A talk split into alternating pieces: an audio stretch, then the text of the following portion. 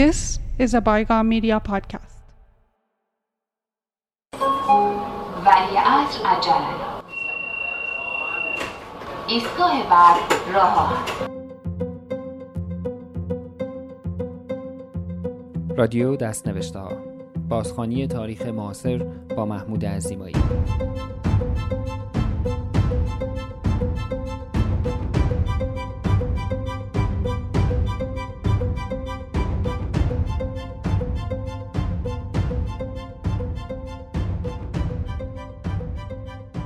سلام، من محمود عظیمایی هستم. اینجا تورنتوست و شما به اپیزود صفر از فصل دوم پادکست رادیو دستنوشته ها با عنوان سخنگوی آیت الله گوش می دهید.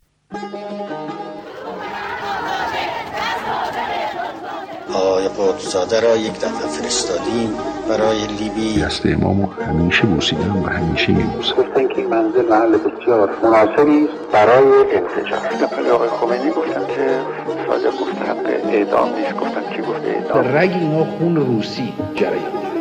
گلولاشون اپرای روسی بود. جلسه‌ای که تو هفتگی و کیانوری داشتم. اصلا شادی در پوستشون نمی‌گنجید. به درگاه خداوند متعال استغفار می‌کنم. The Ayatollah has no spokesman. That's not exactly true. سخنگوی آیت الله، مروری بر زندگی صادق قطبزاده.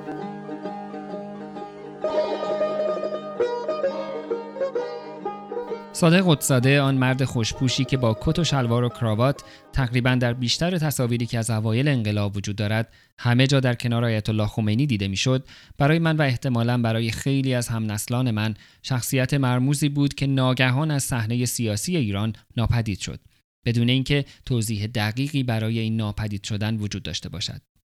روایت رسمی تاریخ از ما می‌خواست که بپذیریم این شخص به علت خیانت به انقلاب و قصد کودتا اعدام شده است. این روایت رسمی سال به سال تلاش بیشتری می‌کرد تا در سالگرد انقلاب رد پای این خائن به انقلاب را از تصاویر و ویدیوهای آرشیوی برنامه‌های ویژه دهه فجر حذف کند و تا جایی که امکان داشت کمتر از این شخص صحبت به میان آورده شود. این کنجکاوی زمانی در من جدی‌تر شد که بعد از چند سالی زندگی در کانادا فهمیدم که قطبزاده دوست دختری کانادایی داشته که هنوز در تورنتو زندگی می‌کند و چند سال بعد از اعدام قطبزاده کتابی هم درباره رابطه‌اش با وی و انقلاب ایران منتشر کرده است. پیدا کردن کارول جروم، خبرنگار سابق شبکه سی بی سی کانادا، چند ماهی طول کشید و در این مدت من چند صفحه‌ای از کتابش را به فارسی ترجمه و روی وبلاگم دستنوشته‌ها منتشر کرده بودم. تصمیم گرفتم تا از کارول اجازه انتشار فارسی کتابش را نگرفتم، بقیه ترجمه ها را منتشر نکنم. از تابستان سال دو هزار و ده که کارول را پیدا کردم، چندین بار مفصل با هم حرف زدیم. ترجیح میداد ترجمه فارسی به صورت کتاب رسمی منتشر شود. بعد با انتشار گزیده‌ای از ترجمه کتاب به فارسی در وبلاگ موافقت نشان داد، اما خیلی زود از انتشار همین گزیده هم منصرف شد. با احترام به نظر کارول، بعد از آن من هیچ ترجمه ای از کتابش را منتشر نکردم، هرچند چند سال بعد مترجم ناشناسی با نام احتمالاً مستعار پ ایران دوست ترجمه متفاوتی از کتاب The Man in the Mirror را روی اینترنت منتشر کرد. برای پست‌های وبلاگی مجموعه بزرگی از سند، عکس، صدا و ویدیو جمع‌آوری کرده بودم که دیگر نمی‌توانستم ضمیمه ترجمه‌های کتاب کنم. به نظرم رسید اگر مصاحبه‌های تلفنی با اشخاصی که هر کدام شاهد و یا بازیگر بخشی از داستان زندگی قطبزاده بودند انجام دهم، شاید بتوانم این مجموعه را به شکل یک مستند آماتور روی فیسبوک یا یوتیوب منتشر کنم. و این هشت سال پیش است که به قصد ساخت مستندی درباره صادق قطبزاده تحقیق مفصلی را روی زندگی سیاسی و شخصی او شروع کردم. همزمان روی شبکه‌های اجتماعی به صورت منظم روند تحقیق و یافته‌های آن را زیر عنوان سخنگوی آیت الله به اشتراک می‌گذاشتم. افراد بسیاری عکس، ویدیو، سند و خاطرات درجه اولی را از قطبزاده از طریق همین شبکه‌های اجتماعی برایم می‌فرستادند. پیدا کردن شماره تلفن این اشخاص که بیشترشان زمانی وکیل مجلس، وزیر و یا حتی رئیس جمهور بودند، یک سر قضیه بود و راضی کردنشان به اینکه با آدم ناشناس کنجکاوی که بدون تجربه مستندسازی و یا تاریخ نویسی می‌خواهد با آنها مصاحبه کند، قضیه دیگری بود. برای اینکه باور کنند به طور جدی دنبال این تحقیق هستم، ویدیوی کوتاهی از آنچه تا آن زمان پیدا کرده بودم ساختم و روی فیسبوک منتشر کردم.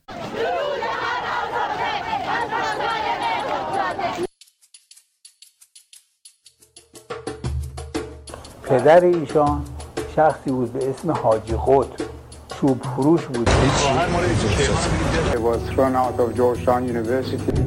ناخونم شهر گفتم که آقا صدر راه حل داره. اونم که خدا سعید راه حل چیه؟ نمی‌فهمم این سالی چی میگه، این معنیش نمی‌فهمم. و میگه فاشیسم، من یه عمری با فاشیسم مبارزه کردم. مسیو قتاده اینو ال نفرمه پا. صادق قطبزاده، من خیال میکنم کسی بیشتر از اون به من صدمه نزده در زندگی. First he was a سی آی ای agent and then a کی جی بی agent. بله استادی متوازی می‌تربیت. آقای قطبزاده را یک دفعه فرستادیم برای لیبی دنبال این مطلب. Here or anywhere in the world, Canada will pay for this violation of the sovereignty of Iran. انتشار ویدیو کمک کرد تا توجه دوستان روزنامه نگار آنقدر جلب شود که وقتی درخواست شماره تلفنی از آنها می‌کردم دریغ نکنند. بعد از حدود یک سال از ویدیوی اول، حدود سی ساعت مصاحبه صوتی ضبط کرده بودم. گزیده‌ای از مصاحبه‌های ضبط شده‌ام را در قالب یک تیزر هفت هشت دقیقه‌ای منتشر کردم به این امید که بتوانم اعتماد افراد بیشتری را جلب کنم تا پا پیش بگذارند و با مصاحبه برای این پروژه موافقت کنند. ایشون میرفت در این کشور اون کشور، این شهر اون شهر، به نام به حق درست کرده و کلمه به حق به بنی سطح حبیبی، قافم که خودش خود زاده، یک کارایی میکرد که من و آقای حبیبی هیچ ازش اطلاع نداشتیم. بهش میگفتیم آقا این کارا چه بوده کردی؟ شروع میکرد از اون توجیهات. مرحوم قطبزاده مشخصه دیگه هم در اون زمان داشت، از اولین کسانی بود که اصطلاح امام خمینی رو راجع به آقای خمینی به کار برد. من جز شاید یک یا دو بار دست پدر و مادرم رو در زندگی نبوسیدم و هیچ دستی رو نبوسیدم، ولی دست امام رو همیشه بوسیدم و همیشه میبوسم، چون این برای من یک قوت قلبه. There were a couple of people here in Washington that uh, he dated for either seriously or not seriously. عجیب بر ضد حزب توده بود و اینها از روزی که قطبزاده وارد ایران شد روزنامه حزب توده شروع کرد به حمله کردن به این، او بنی صدر و یزدی، خصوصا قطبزاده. آقای بهشتی داشت با قطبزاده صحبت می‌کرد که خلاصه الان مبرمه و واجبه و شما بیا برو رادیو تلویزیون.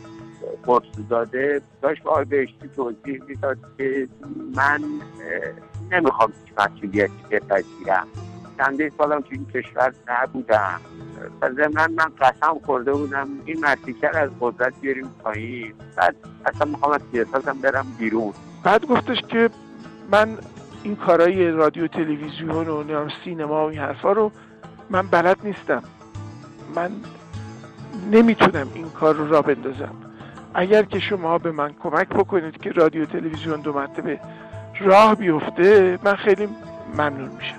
گفتش که من به آخوندها گفتم که شما کارتون حرف زدنه، بنابراین برید تو رادیو حرف بزنید، لزومی نداره که تو تلویزیون این کارو بکنید. بعد از اینکه مسئول تلویزیون شد شبا میمد خونه من، چند سالی بود روابطمون خیلی صمیمانه شده بود. در اتاق قطبزاده رو باز کردم رفتم تو، دیدم که ایشون رفته کنار پنجره ایستاده، حیاط رو داره نگاه میکنه و شونه‌هاش از گریه تکون می‌خوردش. من سلام کردم و گفتم آقای قطبزاده، آقای قطبزاده. روشو برگردوند آمد طرف من، منو بغل کرد، سرش گذاشت شونه من و به شدت گریه کرد و گفتش که ما بازی رو باختیم. گفتش که طالقانی که بره روحانیت و این آخوندها همه جا رو خواهند گرفت. ما در منطقه ترموساها که من سرزویش بودم. بهمن داروشفایی عزیز که آن زمان با بی بی سی همکاری داشت باعث شد تا فرشاد بیان این ویدیو را ببیند و پیش قدم شود و با جلب موافقت بی بی سی پیشنهاد همکاری به من بدهد. این پیشنهاد فرصت فوق‌العاده‌ای بود که من بتوانم با یک تیم حرفه‌ای از نویسنده و کارگردان و تدوینگر و فیلمبردار ایده اولیه‌ام برای ساخت مستندی تحقیق محور را با استانداردهای بالای بی بی سی به واقعیت بدل کنم. و البته نتیجه کار را مخاطب میلیونی بی بی سی هم ببیند. طبق قراردادم با بی بی سی همه مصاحبه‌های انجام شده تا آن زمان که عموماً تلفنی ضبط شده بودند را به اضافه اسناد و مدارک جمع‌آوری شده و نتایج تحقیق را در اختیار بی بی سی گذاشتم. دوباره سراغ تقریباً همه آن افراد رفتیم و این بار مصاحبه‌ها به صورت ویدیویی ضبط شدند. متأسفانه در مواردی موفق به این کار نشدیم و در نتیجه همان مصاحبه‌های تلفنی اولیه در کار نهایی استفاده شدند. مثلا مصاحبه با صادق طباطبایی که شوربختانه بیماری سرطان امانش نداد و موفق به تکرار مصاحبه نشدیم. در طول شش سال بعد از شروع همکاری با بی بی سی، من همچنان در تحقیق روی موضوع، پیدا کردن آدم‌های جدید برای مصاحبه، رفتن به آرشیوهای مختلف برای بررسی اسناد و جستجوهای آرشیوهای تلویزیونی، خصوصاً آرشیو سی بی سی در تورنتو، با این پروژه همکاری داشتم. فرشاد علاوه بر یافتن افراد تازه و گرفتن مصاحبه با آنها و ادامه تحقیقات و به خصوص شخم زدن آرشیو تصویری بسیاری از شبکه‌های تلویزیونی، روند تولید فیلم را پیش می‌برد تا بالاخره به جایی رسیدیم که حس کردیم همه مواد لازم و ممکن برای تولید فیلم را در دست داریم. در آن زمان بود که فرشاد روند تدوین و شکل دادن به فیلم را با بابک سالک، تدوینگر فیلم، شروع کرد. نتیجه کار اما در قالب یک فیلم مستند، حاصل تهیه کنندگی، نویسندگی و کارگردانی فرشاد بیان است.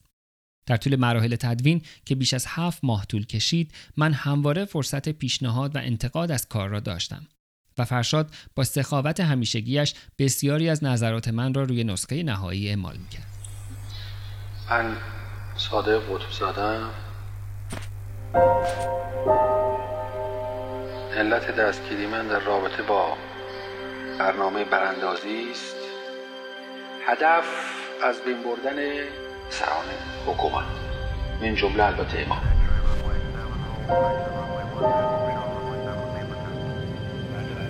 در اولین برخورد با ایشون احساس کردم که اون مرادی را که سالهای سال در پیش می گشتم جلوم. من از مرگ در راه ایشون ذره‌ای ابا ندارم. قطب‌زاده به همان اندازه‌ای که شیفته آیت الله خمینی شده بود، به همان اندازه با تغییر شکلی که انقلاب ایران داده بود سرکوفته شده بود. برای اولین بار من دیدم که به خمینی فحش داد و گفت انقلاب رو ما کردیم. من از حلقوم اینا میکشم بیرون.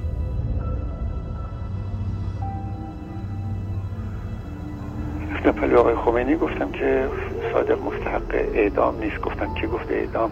گفتم به هر حال اگه در ارتباط با شما مطلبی هست ببخشینش. گفتم بخشیدمش. یک شهری به عنوان افتخار خودش نقل کرده بود که من خیلی رفتم اصرار کردم تا بالاخره رضایت آقای خمینی رو برای اعدام قطب‌زاده گرفت.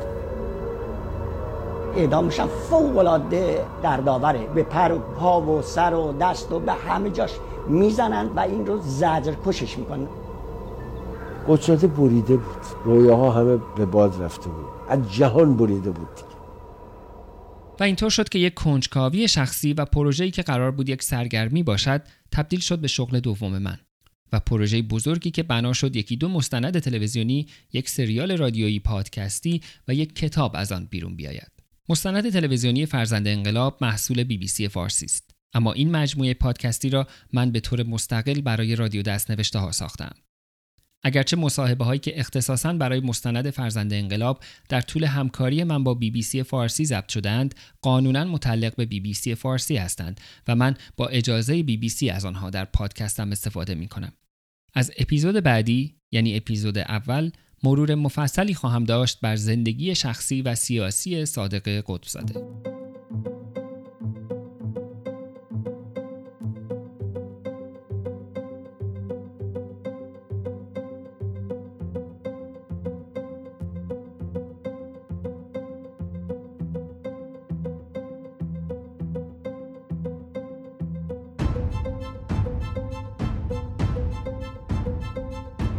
چون گذشته، پادکست های رادیو دستنوشته ها را می توانید در همه اپلیکیشن های استاندارد پادکست و همینطور ساوند کلاد و تلگرام دنبال کنید.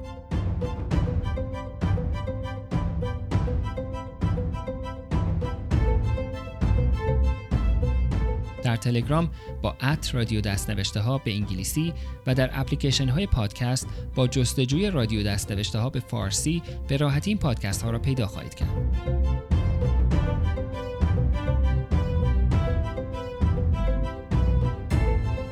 اگر خارج از ایران زندگی می کنید و مایلید با حمایت مالی از رادیو دستنوشته ها به استقلال و بقای این پادکست کمک کنید، سری به سایت گو فاند می دات کام سلش دستنوشته ها بزنید که در آن می توانید از جزئیات کمک های دریافت شده و نظرات حمایت کنندگان هم با خبر شوید.